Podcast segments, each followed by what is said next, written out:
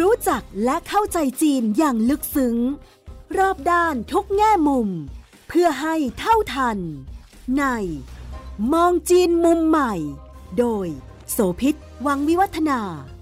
พบแขกรับเชิญ กูรูผู้รอบรู้เรื่องจีน ดรภัยจิต วิบูลธนสาร รองประธานและเลขาธิการหอการค้าไทยในจีน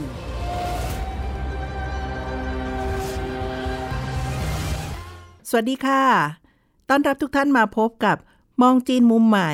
ทางไทย PBS Podcast นะคะ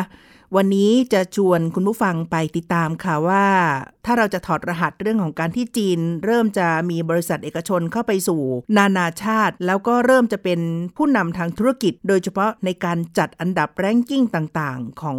ภาคเศรษฐกิจเนี่ยนะคะเขาทำกันยังไง แล้วก็มีอะไรที่เป็นปัจจัยอยู่เบื้องหลังบ้าง โดยเฉพาะข่าวล่าสุดที่บอกว่าใน top 50 ของผู้ที่ครองสิทธิบัตรมากที่สุดของสหรัฐเนี่ยนะคะก็เป็นบริษัทจีนเข้าไปเอี่ยวด้วยแล้วค่ะ เมื่อเร็วๆนี้สื่อจีนก็ได้ขยายผลของรายงานข้อมูลการศึกษานะคะที่มีการเปรียบเทียบ แล้วก็จัดอันดับบริษัทในชาติต่างๆ ค่ะ IFI Claims Pattern Services ก็ได้เปิดเผยผลการศึกษานะคะ บอกว่าตอนนี้บริษัทยักษ์ใหญ่ด้านเทคโนโลยีของจีนเนี่ยได้ไต่อันดับขึ้นมา แล้วก็อยู่ในกลุ่มของท็อป 50 ผู้ที่ครองสิทธิบัตรมากที่สุดในสหรัฐนะคะ 4 อันดับที่ว่านั้นก็คือหัวเว่ยค่ะ อยู่อันดับที่ 5 มีสิทธิบัตรมากกว่า 2,700 รายการนะคะอันดับที่ 11 ก็คือ BOE Technology Group ที่ผลิตเกี่ยวกับเรื่องของหน้าจอ LCD แล้วก็ OLED รายใหญ่ อันดับที่ 43 คือบริษัท Advanced New Technologies แล้วก็แบรนด์มือถือ ยี่ห้อดังคือ Oppo อยู่ในอันดับที่ 49 ตัวเลขนี้เนี่ยทางด้านของสื่อจีนให้ความสนใจมาก เพราะมันบอกถึงบุตรหมายบางอย่างของการที่บริษัทของจีนก็ได้ก้าวเข้าไปสู่ โลกของการแข่งขันของธุรกิจในระดับนานาชาติแล้ว วันนี้เราจะคุยกับดรภัยจิตวิบูลย์ธนสาร รองประธานและเลขาธิการหอการค้าไทยในจีนนะคะ สวัสดีครับ จีนก็มีบริษัทใหญ่ที่ก้าวไปสู่นานาประเทศเนี่ยเยอะมากทีเดียวแล้วก็มีอุตสาหกรรมชั้นนำหลายตัวค่ะ ถ้าเกิดว่าจะดูว่าข้างหลัง ปัจจัยที่เกี่ยวข้องกับการที่บริษัทจีนผงาดได้เนี่ยจนกระทั่งนำไปสู่การได้สิทธิบัตรการคุ้มครองทรัพย์สินทางปัญญาเนี่ยมันมีอะไรบ้างคะอาจารย์โอ้มีหลายประเด็นที่น่าสนใจนะครับคุณโสภิตหยิบประเด็นนี้มามาถอดรหัสกันเนี่ยผมคิดว่าท่านผู้ฟังเนี่ยจะได้รับประโยชน์อย่างมากเลย คือถ้าเราย้อนกลับไปดูเนี่ยจีนเนี่ยเข้ามาเป็นสมาชิกองค์การการค้าโลกประมาณสัก 20 ปีเอาตัวเลขกลมๆแต่ตลอดเวลา 20 ปีเนี่ยจริงๆแล้วจีนก็เรียนรู้จากสิ่งที่ฝรั่งต่างชาติเอาไว้ง่าย หรือสมาชิกเดิมสร้างกฎระเบียบต่างๆ เอาไว้ แต่จีนก็แยกแยะว่าอะไรคือสิ่งที่ดีอะไรคือสิ่งที่ควรสานต่อควรพัฒนานะในเรื่องของทรัพย์สินทางปัญญาเนี่ยก็เป็นสิ่งหนึ่งที่รัฐบาลจีนมองว่าเป็นสิ่งที่ดี คุณโสภิตเกินเกี่ยวกับเรื่องของสิทธิบัตรนะจริงๆ แล้วมันยังมีเรื่องของเครื่องหมายการค้า มีเรื่องของลิขสิทธิ์ มีเรื่องของทรัพย์สินทางเอ่อโทษไอตัวความลับทางการค้า และอื่นๆอีกเยอะแยะเลย ที่ซ่อนอยู่ในทรัพย์สินทางปัญญาตัวใหญ่ แต่ปรากฏว่าพอจีนเนี่ยนะเห็นประโยชน์จากสิ่งต่างๆ เหล่านี้เนี่ยสิ่งที่เขาทำก็คือเขาสนับสนุนส่งเสริมและผลักดันให้กิจการของเขาเนี่ยสร้างสิ่งต่างๆ เหล่านี้เพราะนั้นเราก็จะเห็นอย่างที่คุณสมพิษว่าแหละโอ้โห บริษัทจีนเนี่ยไต่ลำดับจำนวนสิทธิบัตรนะครับที่ไปปรากฏอยู่ในเวทีโลกเพิ่มขึ้นอย่างต่อเนื่อง แล้วก็กลายเป็นบริษัทที่ติดลำดับต้นๆของโลกไปแล้วในปัจจุบัน เวลาเราไปบริษัท ใหญ่ๆ ในในประเทศจีนในปัจจุบันเนี่ยบางทีเราก็ไปดูงานเขาไปศึกษาเรียนรู้จากเขาเนี่ยสิ่งหนึ่งที่เขาภาคภูมิใจ แล้วเขาต้องบอกว่าโชว์ให้ผู้ผู้มาเยี่ยมเยือนเนี่ยได้เห็นคือแผ่นป้ายสิทธิบัตรโชว์หลาเลยครับเขาจะเอากำแพงใหญ่ ๆ ที่เป็นจุดเด่นๆนะของเขาเนี่ยแล้วก็แปะสิทธิบัตรที่เขาเนี่ยใส่กรอบอย่างดีนะขึ้นเต็มไปหมดเลย บางบริษัทมีเป็นพันๆ สิทธิบัตรแปะพืชจนกระทั่งว่ายง่ายเวลาถึงเวลาเขาเขาโชว์ให้ดูเนี่ยเขาจะไฮไลท์เฉพาะตัวหลักๆ เพราะว่าถ้าพูดกันตลอดหมดนั้นคงไม่ไหวทุกอันเนี่ยพอดีอะหมดหมดวันค่ะใช่ครับค่ะของจีนเนี่ยเวลาภาครัฐเขาสนับสนุนส่งเสริมอะไร ภาคเอกชนเนี่ยเขาจะตามปณิธานเหล่านั้นเรื่องเครื่องหมายการค้าก็เช่นเดียวกันนะเราก็เห็นบริษัทของจีนจำนวนมากวันนี้เนี่ยไม่เพียงแต่จดเครื่องหมายการค้า แล้วก็เอาตรงเนี้ยเป็นคล้ายๆ พื้นฐานในการที่จะต่อยอดในการไปสร้างแบรนด์ ไม่ใช่แต่เฉพาะตลาดในประเทศ แต่แม้กระทั่งในตลาดต่างประเทศนะเรื่องเหล่านี้เองเราจะเห็นบทบาทภาครัฐของจีนเรียกว่านำโด่งมาเลย จีนยังทำเรื่องของการเชื่อมโยงกับองค์การทรัพย์สินทางปัญญาโลก จัดตั้งศาลทรัพย์สินทางปัญญาโลกนะมีการแยกและพัฒนาผู้เชี่ยวชาญด้านกฎหมาย หรือผู้พิพากษาต่าง ๆ ที่เกี่ยวข้องกับมิติทางด้านทรัพย์สินทางปัญญา พัฒนาขึ้นมาเป็นเรื่องเป็นราว สะท้อนอะไรนะสะท้อนว่าจีนเนี่ยโอ้โหมองไกลมาก เพราะว่าจีนในต้องบอกว่า 20 ปีที่แล้ว ตอนที่จีนค่อยขยับเข้ามาในองค์การการค้าโลกเนี่ยมิติของระดับของการพึ่งพานะในตลาดต่างประเทศของจีนเนี่ยยังค่อนข้างน้อย แต่จีนมองไกล จีนมองว่าโหถ้าวันนี้เนี่ยเขาไม่เริ่มนะจัดการกับปัญหาเรื่องของการที่เขาไปก๊อปนะคนไทยไปเมืองจีนนะก็จะว่ายง่ายเป็นสมัยก่อนไปซื้อของก๊อปในอนาคตเขาจะมีปัญหา เพราะว่าถ้าเขาไม่คุ้มครองเรื่องของทรัพย์สินปัญญาให้กับต่างชาติ อนาคตต่างชาติก็อาจจะตอบโต้และไม่คุ้มครองทรัพย์สินปัญญาที่จีนมีอยู่เพราะจีนวางแผนแล้วเนี่ยว่าจีนจะเชื่อมกับโลก จะขยับออกไปสู่ตลาดต่างประเทศทั้งสินค้าและบริการ มองแบบนี้เนี่ยภาพจำในอดีต จีนจะมีชื่อเสียงในทางที่ไม่ค่อยดีเท่าไหร่ก่อนหน้านี้ คือเชี่ยวชาญและชำนาญมากในการก๊อปปี้แม้กระทั่งบริษัทไทยหลายแห่งนะ เคยพยายามรุกเข้าไปในตลาดจีน แต่ก็ยอมพ่ายแพ้กลับมาทุกที เพราะว่าสู้ไม่ทันคือวางผลผลิตใหม่ปั๊บในสัปดาห์ถัดไปก็มีของหน้าตาเหมือนเด๊ะเลยนะฮะและแม้กระทั่งเซินเจิ้นยุคหนึ่งก็เคยถูกพูดว่าเป็นแบบรุ่นสินค้าที่จะไปหาซื้อคือต้องเป็นรุ่นแบบ mirror คือเหมือนของจีนซะจนกระทั่งแยกไม่ออกเนี่ยภาพเหล่านี้เนี่ยมันกำลังจะถูกแทนที่ด้วยความหมายที่บอกว่ารัฐบาลจีนให้ความสำคัญกับเรื่องของการคุ้มครองทรัพย์สินทางปัญญา และพยายามจะเอาบริษัทตัวเองเนี่ยออกไปสู่โลกยังไงบ้างคะผมเรียนย้อนหลังนิดหนึ่งนะย้อนกลับไปเอาสักสิกว่าปี 20 ปีก่อนเนี่ยนะเราจะเห็นเลยว่าเวลาคนไทยไปบึงจีนเนี่ยถ้าไปกับบริษัททัวร์แล้วทัวร์ไหนไม่พาไปตลาดของก๊อฟนะเราจะรู้สึกเลยบอกว่าเฮ้ยทัวร์นี้ไม่เจ๋งทำนองนั้น หรือเวลาผมมีคณะนะไปเยี่ยมเยือนที่เมืองจีนเนี่ยหลายคนก็มองหาแล้วก็เรียกร้องบอกไปปล่อยสักวันสักครึ่งวันนะไปตลาดของก๊อฟอยากจะซื้อของ อยากจะซื้อนู่นซื้อนี่ไปฝากนะเพราะมันทั้งถูกทั้งดีไว้ง่ายแต่พอเวลาผ่านไป 10 ปีหลังเนี่ยผมรู้สึกได้เลยว่า แม้กระทั่งคนไทยเองก็รู้สึกว่าแล้วก็แล้วก็มองหาสิ่งใหม่ๆ แทนที่อยากจะเรียกร้องให้ไปตลาดของก๊อปเดี๋ยวนี้คนไทยไปนะมองหาร้านเสี่ยวมีมองหาโชว์รูมใหญ่ ๆ ของแบรนด์เนี่ยอย่างหัวเว่ยที่คุณโสภิตพูด อยากไป flagship store ของรายนั้นรายนี้จีนเปลี่ยนไปมากครับ ถ้าเราดูโครงสร้างของเมืองและเศรษฐกิจของเขาเนี่ยเราจะพบว่าไอ้ธุรกิจที่มันเป็นลักษณะว่าง่ายก๊อปแล้วมาขายต่างๆ เหล่านี้ผลตอบแทนมันต่ำคุณขืนอยู่ในใจกลางเมือง เหมือนในอดีตเนี่ยเราไปถึงโหอยู่ใจกลางเมืองเลยนะมันไม่คุ้มค่าเช่านะเพราะค่าเช่ามันแพงขึ้นเรื่อยๆนะในขณะที่ผลตอบแทนด้านเศรษฐกิจในการขายพวกนี้มันต่ำดังนั้นประกอบกับนโยบายของรัฐบาลรัฐบาลก็บอกเฮ้ยไม่ได้ไม่ได้ เสียภาพลักษณ์คุณต้องขยับออกไป นะครับเขาก็เริ่มขยับออกไปนอกเมืองมากขึ้น การเดินทางก็ลำบาก ก็อย่าไปนอกเมืองก็อาจจะต้องต้องการลดค่าต้นทุนค่าใช้จ่ายนะในการดำเนินงาน แต่ขณะเดียวกันคนก็บอกโอ้จะซื้อพวกนี้ต้องไปต่างไปไปออกไปนอกเมือง เสียเวลาค่าใช้จ่ายอีกในการเดินทาง ที่สำคัญก็คือของปัจจุบันที่จีนผลิตได้ ที่ไม่ต้องไปก๊อปใครแล้วแต่ว่าง่ายจีนเขาสร้างสร้างแบรนด์ตัวเองอะฮะสร้างไปถึงแบรนด์ตัวเองเลย มันดีแล้วก็เทียบเท่าแถมราคาไม่ได้แพงกว่าของก๊อปนั้นความรู้สึกคนก็บอกต้องไปซื้อของก๊อปทำไม ก็ในเมื่อสามารถซื้อของที่มีแบรนด์นะครับอย่างเมื่อกี้ผมเกริ่นเกี่ยวกับเสี่ยวมี่อย่างนี้เป็นต้น คนก็บอกไปซื้อของอย่างนั้นนะข้าวของเครื่องใช้ภายในบ้านอะไรต่างๆ ในเสี่ยวมี่มีหมด ได้รับรางวัลออกแบบดีเด่นด้วย ผลิตออกมาก็ดูดี เข้าไปโชว์รูมก็สะอาดโทษนะไม่ต้องไปถูกโอ้โลมปฏิโลมเสียเวลาเจรจานะครับต่อรองราคาใช่ไหมต่อรองราคานะครับหรือเผลอ ว่าถึงเวลาใส่ถุงมาให้ก็ไม่รู้ ใช่ของที่เราเจราจาซื้อหรือเปล่าทีแรก เราเห็นภาพได้ชัดเจน แล้วยิ่งถ้าเรามองไปขยับออกไปเนี่ยเราจะเห็นได้ว่าของต่างๆเหล่านั้นเนี่ยถูกปราบปรามอย่างเข้มงวดนะเราเห็นคนขายนาฬิกาคนขายเสื้อผ้าที่ดันเผลอไปใช้เครื่องหมายการค้าของต่างชาติ ถูกจับติดคุกจริง ๆ นะเพราะฉะนั้นก็ทำให้ตลาดของก๊อฟมันค่อย ๆ หดหายไปค่ะ อีกตัวหนึ่งที่เป็นข่าวสาร ซึ่งเราควรจะต้องติดตามความเคลื่อนไหวก็คือว่าจำนวนของบริษัทจีนที่เข้าไปสู่การจัดลำดับของหน่วยงานต่างๆ ของภาคเอกชนภาคธุรกิจเนี่ยมีเพิ่มมากขึ้นเรื่อยๆ แล้วก็ตอนนี้ถ้าดูสถิติในภาพรวม ก็ได้ยินว่าแซงหน้าสหรัฐมาแล้วถึง 2 ปีเลยเหรออาจารย์ ครับสถานการณ์เป็นยังไงคะเขาบอกว่าวิกฤตโควิดนี่ปรับเซียนนะครับก็เป็นจังหวะโอกาสให้จีนยังสามารถที่จะรักษาเรื่องของห่วงโซ่ประทาน การผลิตการดำเนินธุรกิจของเขาได้ในระดับที่ที่ดีอยู่เนี่ยวิ่งแซงสหรัฐแล้วก็หลาย ๆประเทศนะจริงๆแล้วบริษัทของจีน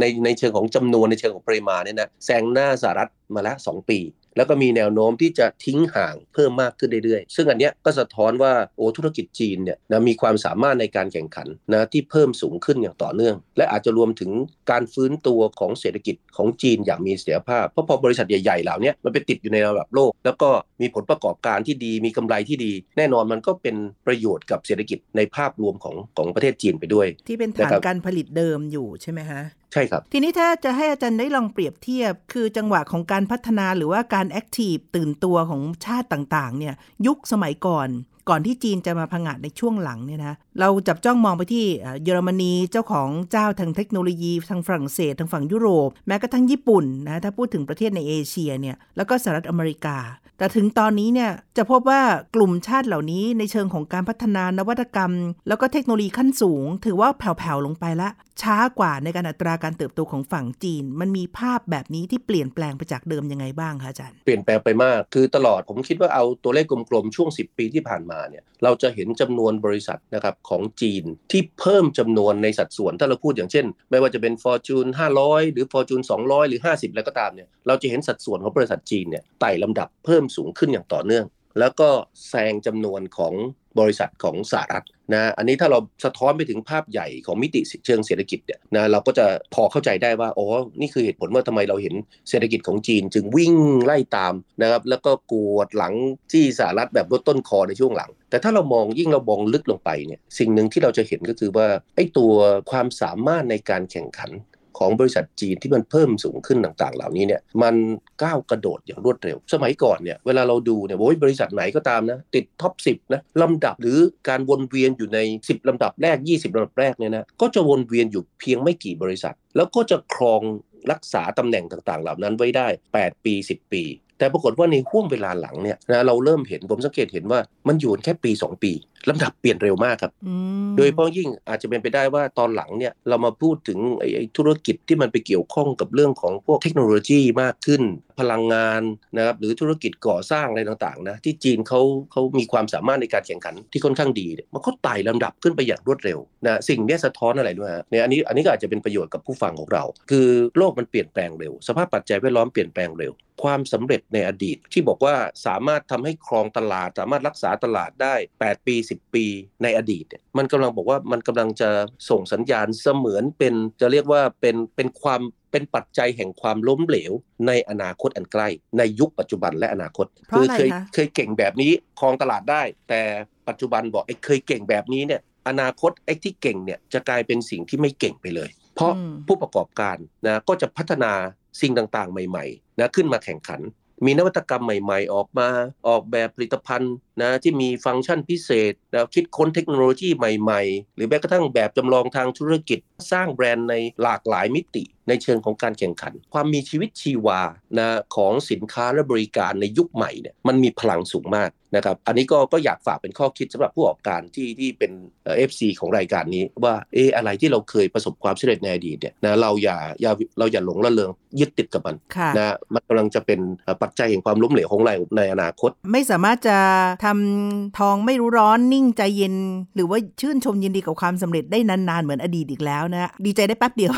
แล้วมันก็ถูกแทนที่ด้วยคนอื่นที่แซงหน้าเป็นม้ามืดขึ้นมาแทน ทีนี้จะมองว่าในกลุ่มของธุรกิจของจีนที่ถือว่าเติบโตแบบก้าวกระโดด แล้วก็โดยเฉพาะล่าสุดเนี่ยรัฐบาลของประธานาธิบดีสีจิ้นผิงก็ออกมาในเชิงของการพัฒนาเชิงแบบเป็นยุทธศาสตร์เลยนะคะมีกลุ่มอุตสาหกรรมในด้านไหนบ้างคะที่เป็นปัจจัยที่ทำให้จีนแบบว่าไต่อันดับอย่างรวดเร็วในช่วงเวลาที่ผ่านมาอาจารย์อะไรที่เกี่ยวกับเทคโนโลยี คือเทคโนโลยีของจีนเนี่ยแล้วก็ธุรกิจอะไรอันที่ที่เติบโตตอนหลังเนี่ยมันต่อยอดด้วยนวัตกรรมนะมันแฝงไว้ด้วยนวัตกรรมซ่อนอยู่เต็มไปหมดเลย เทคโนโลยีมามาแรงมาก ซึ่งเราอาจจะนึกถึงอะไรที่เกี่ยวกับอีคอมเมิร์ซใช่ไหมในอดีต เดี๋ยวตอนหลังเรามาใช้คำว่าเมตาเวิร์สของธุรกิจรูปแบบใหม่ที่จะเติบโตเป็นอนาคต เรานึกถึงพวก Big Data พวก AI อันนี้เป็นกลุ่มใหญ่ที่ต่อยอดจากระบบ 5G ที่มีอยู่ อันที่ 2 ที่ผมคิดว่าจีนเติบโตแรงมากนะแล้วก็สอดคล้องกับมิติของเชิงนโยบายเช่นเดียวกัน ก็คือเรื่องของพลังงานนะครับโดยเฉพาะยิ่งพลังงานสีเขียว นะเราเห็นบริษัทด้านพลังงานสีเขียวของจีนเนี่ยเติบใหญ่ขึ้นมาอย่างรวดเร็ว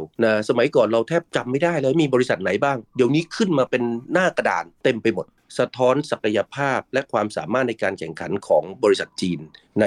วงการพลังงานโลก เช่นเดียวกัน จีนกำลังสู้กับฝรั่งต่างชาติในเกมใหม่เพราะจีนบอกว่าถ้ายังแข่งอยู่ในในเกมเดิม ในรูปของพลังงานฟอสซิลแน่นอนจีนไม่มีทางชนะนะครับชาติตะวันตกนะครับสมัยก่อนเราจะพูดถึง Seven Sisters นะบริษัทยักษ์ใหญ่ทางด้านวงการน้ำมันนะครับที่ปั่นราคาน้ำมันอะไรต่างๆ ของโลกจนกระทั่งเราเกิดวิกฤตนะตอนสมัยยุค 70 แต่ปรากฏว่าในยุคนี้จีนบอกไม่เอาผมอยากจะไปสู่เรื่องของพลังงานสีเขียว เพราะผมอยากตอบโจทย์เรื่องของสิ่งแวดล้อมพอนโยบายชัดเจนแบบนั้น นะปรากฏว่าธุรกิจในเมืองจีนเนี่ยโอ้โหเดินหน้าพัฒนาอย่างจริงจัง อีกอันหนึ่งที่ผมสังเกตเห็นได้ชัดเลยในห้วงเวลาหลัง คือธุรกิจที่เกี่ยวข้องกับทางด้านบริการ ไม่ว่าจะเป็นด้านก่อสร้างก็ดี หรือแม้กระทั่งเกี่ยวกับสุขอนามัย อันนี้บริษัทจีนก็เติบใหญ่ขึ้นมาอย่างรวดเร็วนะสมัยก่อนไม่มีใครรู้จักบริษัทที่เกี่ยวข้องกับบริษัท State Construction ของของจีน หรือบริษัทด้านรถไฟเนี่ยพวก China Railway China Railway Engineering อะไรต่างๆเหล่านี้เมื่อคนไม่ค่อยรู้จักปรากฏว่าตอนหลังเนี่ยบริษัทต่างๆเหล่านี้ไต่ลำดับขึ้นมาอย่างรวดเร็ว กระโดดทีหนึ่งเป็น 10บสลำดับ หรืออย่างบริษัทพลังงานที่เมื่อกี้ผมนำเรียนเนี่ยนะบางบริษัทนะผมดูแล้วผมดูลำดับพวกผมตกใจก้าวกระโดดทีหนึ่ง300 กว่าลำดับ คือจากเดิมที่ไม่ติดลำดับเลยนะครับ500ลำดับแรกขึ้นมาอยู่ลำดับที่ 200ลำดับที่ 300 ในช่วงเวลาเพียงปีเดียวลักษณะแบบนี้เป็นภาพสะท้อนที่กำลังบอกโลกว่าเฮ้ยโลกกำลังจะเปลี่ยน แล้วจีนกำลังจะมาอย่างรวดเร็วจริง ๆ คุณกำลังฟัง มองจีนมุมใหม่ ทางไทย PBS Podcast มีอุตสาหกรรมด้านเทคโนโลยีที่อาจารย์พูดถึงเนี่ยเราก็พบว่าท็อป 5 หรือว่าห้าอันดับไอ้กลุ่มที่ถูกจัดอันดับเมื่อสักครู่ในการครองสิทธิบัตรเนี่ยก็เป็นบริษัทเทคโนโลยีหมดเลยนะคะ ทีนี้ที่น่าสนใจคือนอกเหนือจากกลุ่มเทคโนโลยี กลุ่มเวชภัณฑ์ที่ได้อานิสงจากโควิด มีกลุ่มพลังงานสีเขียว มีบริการแล้วก็ธุรกิจการก่อสร้าง เติบโตก้าวกระโดดโดยเฉพาะเรื่องของระบบรางแล้วเนี่ยอีกอุตสาหกรรมหนึ่งที่ถูกวางไว้เป็นยุทธศาสตร์ แล้วก็เกี่ยวข้องกับการพัฒนาด้วยคือเรื่องของเซมิคอนดักเตอร์ซึ่งจีนตอนนี้ถือว่าตามอเมริกาแล้วก็หลายชาติอยู่ แต่ว่าโฉมหน้ามันจะเปลี่ยนไปยังไงบ้างอะนโยบายเรื่องนี้ ถ้าเราพูดถึงตัวเซมิคอนดักเตอร์เนี่ยต้องถือว่าสหรัฐและก็พันธมิตรเนี่ยแต่เดิมเนี่ยเป็นผู้นำที่ที่โดดเด่นเลย คือจีนเป็นเป็นลูกค้าชั้นดีต้องพูดอย่างนั้น เพราะว่าสินค้าต่างๆ ที่เราพูดถึงเมื่อสักครู่นี้เนี่ยในยุคปัจจุบันเนี่ยมันเป็นอิเล็กทรอนิกส์ทั้งนั้นเพราะมันต้องการเซมิคอนดักเตอร์operate ในการรันให้ให้เครื่องไม้เครื่องมือต่างๆ เหล่านี้มีฟังก์ชันที่เหมาะสมแล้วก็ราบรื่น ปรากฏว่าจีนเองก็พยายามจะพัฒนาเซมิคอนดักเตอร์ต่างๆ เหล่านี้ ของตนเองเช่นเดียวกัน แต่ด้วยข้อจำกัดทางด้านเทคโนโลยีเนี่ยก็ทำให้จีนเนี่ยในห้วงเวลาที่ผ่านมาก็ผลิตได้แค่เซมิคอนดักเตอร์ คุณภาพปานกลางเอาพูดอย่างนั้นแล้วกัน เท่ากับว่าจีนต้องซื้อเซมิคอนดักเตอร์คุณภาพสูง จากสหรัฐและชาติตะวันตกและและและพันธมิตรเป็นจำนวนมากในแต่ละปี ปรากฏว่ามันมาแตกโพละตรงที่ว่าสหรัฐ ดันประกาศ tech war นะในห้วงเวลาหลังไอ้ที่เราได้ยิน trade war tech war เนี่ยนะหนึ่งในนั้นที่สหรัฐบอกพักพวกให้บอยคอตจีน ไม่ยอมให้ขายพันธมิตร หรือไม่ยอมให้พัฒนาความร่วมมือในการผลิตเครื่องจักรเครื่องมือในการผลิตเซมิคอนดักเตอร์พวกนี้ก็เลยทำให้จีนกดดันให้จีนบอกเฮ้ยจีนบอกจีนต้องพึ่งพาพวกนี้เราจะเห็นนะแม้กระทั่งรถยนต์ไฟฟ้าที่จีนพัฒนาขึ้นเนี่ยนะปีที่แล้วรถยนต์รถยนต์ของจีนเนี่ยนะผลิตต่ำกว่าความสามารถในการผลิตปกติถึง 1 ล้านคันนะ เซมิคอนดักเตอร์ไม่พอ จากนโยบายที่สหรัฐประกาศสงครามเนี่ยนะคะครับเพราะฉะนั้นทำให้เซมิคอนดักเตอร์เนี่ยมันมีการขาดแคลนทั่วโลกนะจีนเป็นโรงงานของโลกนะแล้วก็ใช้อิเล็กทรอนิกส์ใช้ต่างๆ เหล่านี้เยอะก็เลยทำให้ต้อง ต้องซื้อหาซื้อ แต่เนื่องจากว่าโดนบีบก็เลยทำให้การผลิตสินค้าจำนวนมากของจีนนะชะลอตัวไปนะครับไม่งั้นเศรษฐกิจจีนอาจจะเติบโตมากกว่านี้อีกนะนะเราเห็นเขาประกาศตัวเลข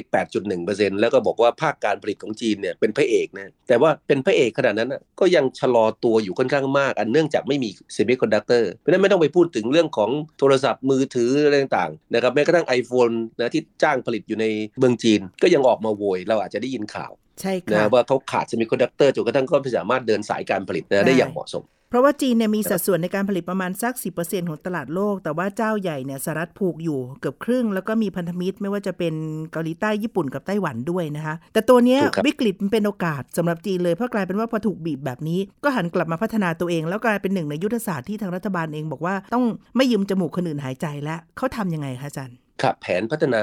ฉบับ 14 เขาเนี่ยนะที่ที่ใช้อยู่ในปัจจุบันเนี่ยเขาประกาศชัดเจนเลยว่าหนึ่งในอุตสาหกรรมเป้าหมายของเขา เราเคยได้ยินผ่านนโยบาย Made in China 2025 เนี่ยนะแล้วจะมาได้รับความสำคัญเพิ่มมากขึ้นอีกระดับหนึ่งในในห้วงปีนี้เนี่ยก็คือเรื่องของอุตสาหกรรมเซมิคอนดักเตอร์เขาก็เดินหน้าพัฒนาทุกรูปแบบ เวลาจีนพัฒนาอะไรเนี่ยก็พัฒนาทั้งระบบนะทั้งเรื่องของงานออกแบบ ทั้งเรื่องของคน ทั้งเรื่องของการดึงดูดการลงทุนนะจากต่างประเทศนะไม่มาจีนก็ลงทุนเอง แล้วก็ต่อยอดนะจีนยังไปซื้อ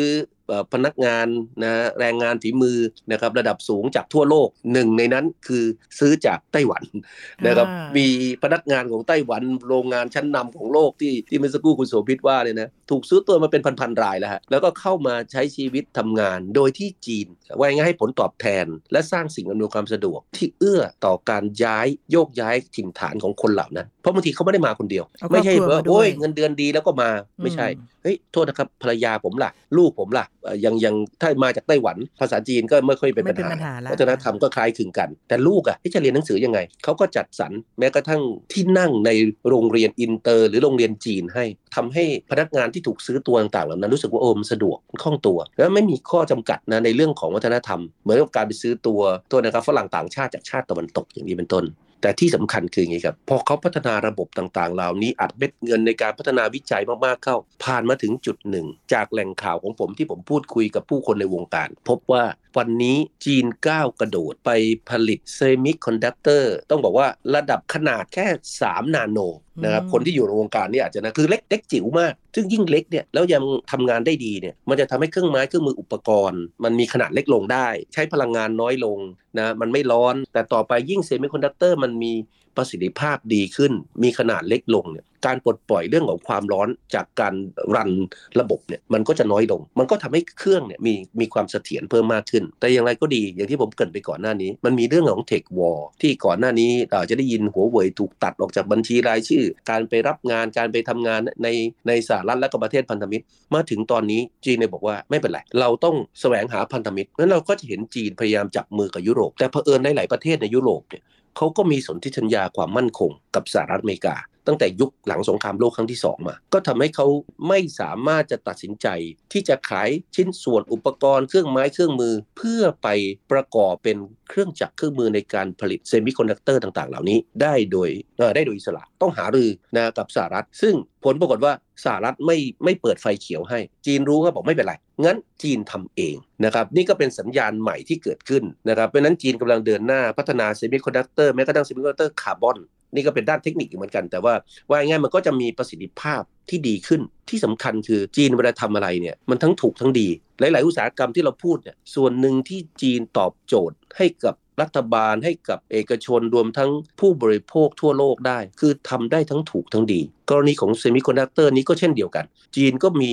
ความสามารถในการผลิตที่ถูกกว่าของชาติอื่น ๆ มีการประเมินกันจาก จาก BCG นะจาก Boston Consulting Group เนี่ยก็พูดกันเรื่องสัก 30%อย่างนี้เป็นต้น ซึ่งโอ้โหมันเยอะมากนะนะถ้าเทียบในปริมาณถ้าจีนปรากฏว่าทำสำเร็จเนี่ยคนอื่นคนอื่นแย่เลย อันนี้ก็ก็อาจจะเป็นสัญญาณเตือนนะมาอีกส่วนหนึ่งนะซึ่งผมคิดว่าจะทำให้สงครามเรื่องของเทควอลหรือว่าเซมิคอนดักเตอร์ในอนาคตเนี่ยจะเป็นสินค้าตัวใหม่ของโลกนะที่จะแข่งขันกันอย่างเข้มข้นครับ แล้วก็เจ้าตัวเซมิคอนดักเตอร์ซึ่งถือว่าเป็น อุปกรณ์สำคัญในกลุ่มของเครื่องไม้เครื่องมือเทคโนโลยีทั้งหลายในอนาคตเนี่ยนะก็เลยนำมาสู่นโยบาย Made in China 2025 ที่ทางจีนบอกว่าตั้งเป้าคือจะผลิตเองขึ้นมาได้ถึงประมาณสัก 70%ของความต้องการโดยรวมนะคะเพราะฉะนั้นปี 2025 เนี่ยน่าจับตามองมากๆว่าจะทำได้สำเร็จตามเป้าหรือเปล่า เพราะว่าเขาไม่ได้กำหนดเป้าอย่างเดียว แต่เขามีมาตรการในเรื่องของการส่งเสริมเรื่องอัดฉีดสตังค์เข้าไป ทั้งทุนงบวิจัยงบการพัฒนาด้วย อยากให้อาจารย์ช่วยขยายความเรื่องของนโยบายที่เป็นลูกตามมา เพื่อเพื่อจะดันให้ฝันแล้วก็เป้าเป็นจริงเนี่ยค่ะเขาทุ่มงบวิจัยกันขนาดไหนฮะอย่างอย่างที่ผมเรียนไปอะว่าเวลาจีนเขาทำอะไรเนี่ยเขาทำทั้งระบบนิเวศนะเขาลงลึกถึงฐานรากเลย แล้วการวิจัยและพัฒนาเนี่ยมันกลายเป็นหนึ่งในหัวใจที่ซ่อนอยู่ในแผนฉบับ 14 นี้ ที่รัฐบาลจีนเนี่ยตั้ง ตั้งเป้าสัดส่วนของงบวิจัยและพัฒนาเนี่ยพูดกันเรื่อง 7%ของ GDP แล้ว GDP ของจีนก็เติบโตทิ้งปีเลยอย่างปีที่แล้วผมเกินไปเนี่ย8.1%อย่างนี้เป็นต้นนั้นไอ้เม็ดเงินจำนวนมหาศาลเนี่ยมันผุดขึ้นนะครับแล้วภายใต้กำลังเงินที่เขามีอยู่เนี่ยเขาก็ออกกฎหมายออกแนวปฏิบัตินะที่จะทำให้หน่วยงานราชการนะสามารถใช้เงินกองทุนต่างๆ ที่เขาจัดตั้งขึ้น ทั้งในระดับจากรัฐบาลกลาง รัฐบาลท้องถิ่นรัฐบาลท้องถิ่นในที่นี้หมายถึงรัฐบาลพวกมณฑลมหานครนะสามารถปล่อยเงินทุนต่างๆ เหล่านี้ไปให้กับกิจการเอกชน เพื่อการต่อยอดการพัฒนาวิจัยและพัฒนานะครับให้มันเกิดความต่อเนื่อง และเกิดเป็นรูปธรรมนะติดขัดตรงไหนเอ่อจีนเนี่ยผมว่าเขาเก่งมาก เวลาเขาทำอะไรเนี่ยเขามองอะไรที่มันเป็นรูปธรรม มันติดขัดตรงไหนเขาแก้สิ่งต่างๆ เหล่านั้น เพื่อให้มันเกิดขึ้นได้นะครับว่าง่ายเพื่อบรรลุเป้านะครับไม่ว่าบทบาทหน้าที่ต่างๆ เหล่านั้น จะอยู่ที่ภาครัฐ หรือภาคเอกชน แต่ทั้งสองแต่ทุกๆภาคส่วนเนี่ยเขามานั่งพูดคุยกันนะแล้วก็ขยับไปสู่สิ่งต่างๆ เหล่านั้น แก้ไขกฎระเบียบ หรือแม้กระทั่งผมใช้ให้เห็นภาพนะคือล้างสมองแม้กระทั่งผู้บริโภคในจีน ให้เกิดความมั่นใจในสินค้าของจีนเอง เราจึงเห็นคนจีนเนี่ยมาเดี๋ยวนี้โอ้ใช้ข้าวของเครื่องใช้ที่มันเป็นแบรนด์จีนอิเล็กทรอนิกส์ทั้งหลายอ่าแบรนด์นะจีนอย่างแพร่หลายค่ะนะครับที่มันเป็นแบรนด์จีนทั้งสิ้น ทุ่มครับงบวิจัยที่รัฐบาลจีนพยายามจะลงเนี่ยอาจารย์เคยบอกเอาไว้ว่า ระหว่างปี 2014 ถึง 2030 เนี่ยรวมๆแล้วก็มากกว่า 150 ล้านเหรียญสหรัฐ และมีการจัดตั้งกองทุน การลงทุนในอุตสาหกรรมวงจรรวมแห่งชาติ หรือ Big Fund ด้วยมากกว่า 20,000 20,000 ล้านเหรียญสหรัฐด้วย ตัวนี้ครับเนี่ยมันมีแผนที่ทางรัฐบาลเขาจะใช้สตังค์จะเพิ่มเงินอัดฉีดไปยังไง แล้วก็จะทำให้ไปหนุนกับยุทธศาสตร์ที่เขาวางไว้ยังไงคะอย่างประเด็นเมื่อสักครู่เนี่ยจะเป็นเรื่องของเงินกองทุนนะครับที่ไปใช้กับการวิจัยพัฒนาบางส่วน เพื่อกระตุ้นให้เกิดการลงทุนนะในอุตสาหกรรมต่างๆ เหล่านั้น รัฐบาลก็ใช้มาตรการทางด้านการคลังนะครับให้สิทธิประโยชน์ในเรื่องของการส่งเสริมการลงทุนเหมือนที่บ้านเรามี BOI อย่างเงี้ยนะฮะแต่ของเขาก็ใช้เพื่อว่าง่ายมีการยกเว้นภาษีเงินได้ บริษัทที่มาลงทุนในธุรกิจต่างๆ เหล่านี้เมื่อทำกำไรคุณก็ไม่ต้องเสียภาษีว่าง่ายเพื่อจะจูงใจให้คนเข้ามา นะจูงใจไม่ใช่แต่เฉพาะบริษัทจีนนะแต่แม้กระทั่งบริษัทต่างชาติที่จะมาร่วมทุนกับจีนนะครับแล้วบางทีผมเรียนว่าก็เป็นรัฐบาลเองที่บางทีออกหน้าไปเชื้อเชิญบริษัทต่างๆ เหล่านั้น ที่เป็นบริษัทเป้าหมาย เพื่อให้เกิดความมั่นใจว่าคุณมาเถอะแล้วมาร่วมมือกับบริษัทของเรา เราพร้อมที่จะว่าง่ายจับมือแล้วก็ต่อยอดนะครับเอาประโยชน์จากตลาดภายในประเทศ เพราะว่าเมื่อสักครู่เนี่ยตัวเลข 70%ที่เมื่อสักครู่คุณโสภิตพูดเนี่ยมันเป็นส่วนที่สะท้อนว่าเฮ้ยณขณะนี้เนี่ยจีนเป็นประเทศที่ใช้เซมิคอนดักเตอร์มากที่สุดในโลก ใช่ไหมฮะเพื่อการผลิตทั้งสินค้าภายเอ่อเพื่อป้อนตลาดในประเทศ แล้วแถมยังผลิตเพื่อการส่งออกอีกค่ะแต่ขณะเดียวกันเนี่ยมันเป็นการสะท้อนภาพเลยว่าเขากำลังจะล็อกตลาด 70%ต่างๆ เหล่านั้น ให้กับโรงงานผลิตภายในประเทศ ถ้าเป็นต่างชาติเข้ามาก็มองออกเลยว่าเฮ้ยโทษนะผมจะมีตลาดใหญ่ขนาดเนี้ย รออยู่ในอนาคตข้างหน้า ขาดส่วนไหนรัฐบาลเติมเต็มให้อืมท้ายที่สุดมันสรุปถึงขนาดเนี้ยว่ามีคนไปนั่งประเมินแล้วรวบรวมตัวเลขที่คุณโสมพิษพูดเนี่ยนะก็บอกว่าที่ผ่านมานับจากสงครามโลกครั้งที่สองมาเนี่ยไม่มีประเทศใดในโลกที่ทุ่มทุน กับการพัฒนาอุตสาหกรรมนะในประเทศใดประเทศหนึ่งเนี่ยนะครับได้มากเท่าจีน โดยเฉพาะยิ่งในกรณีที่จีนต้องการพัฒนาอุตสาหกรรมเซมิคอนดักเตอร์ในยุคปัจจุบันและอนาคต นี่ก็เป็นเป็นเป็นผมว่าเป็นการตอบหรือการสะท้อนภาพให้เห็นชัดเจนว่าโอ้โหจีนให้ความสำคัญกับอุตสาหกรรมนี้ขนาดไหน ก็มีข้อได้เปรียบหลายอย่างในฐานะที่จีนเป็นประเทศใหญ่สตังค์เยอะและทุนหนาด้วยนะคะแต่ว่าพอมีแผนที่ชัดมีภาพที่และเป้าที่จะไปให้ถึงเนี่ยก็เป็นเรื่องที่ต้องจับตามองค่ะ นี่เป็นเรื่องที่เราคุยกันในมองจีนมุมใหม่สัปดาห์นี้นะคะ วันนี้อาจารย์ภัยจิตและดิฉันโสภิตลาคุณผู้ฟังไปแล้วค่ะ พบกันได้ใหม่ในครั้งหน้าสวัสดีค่ะ สวัสดีครับ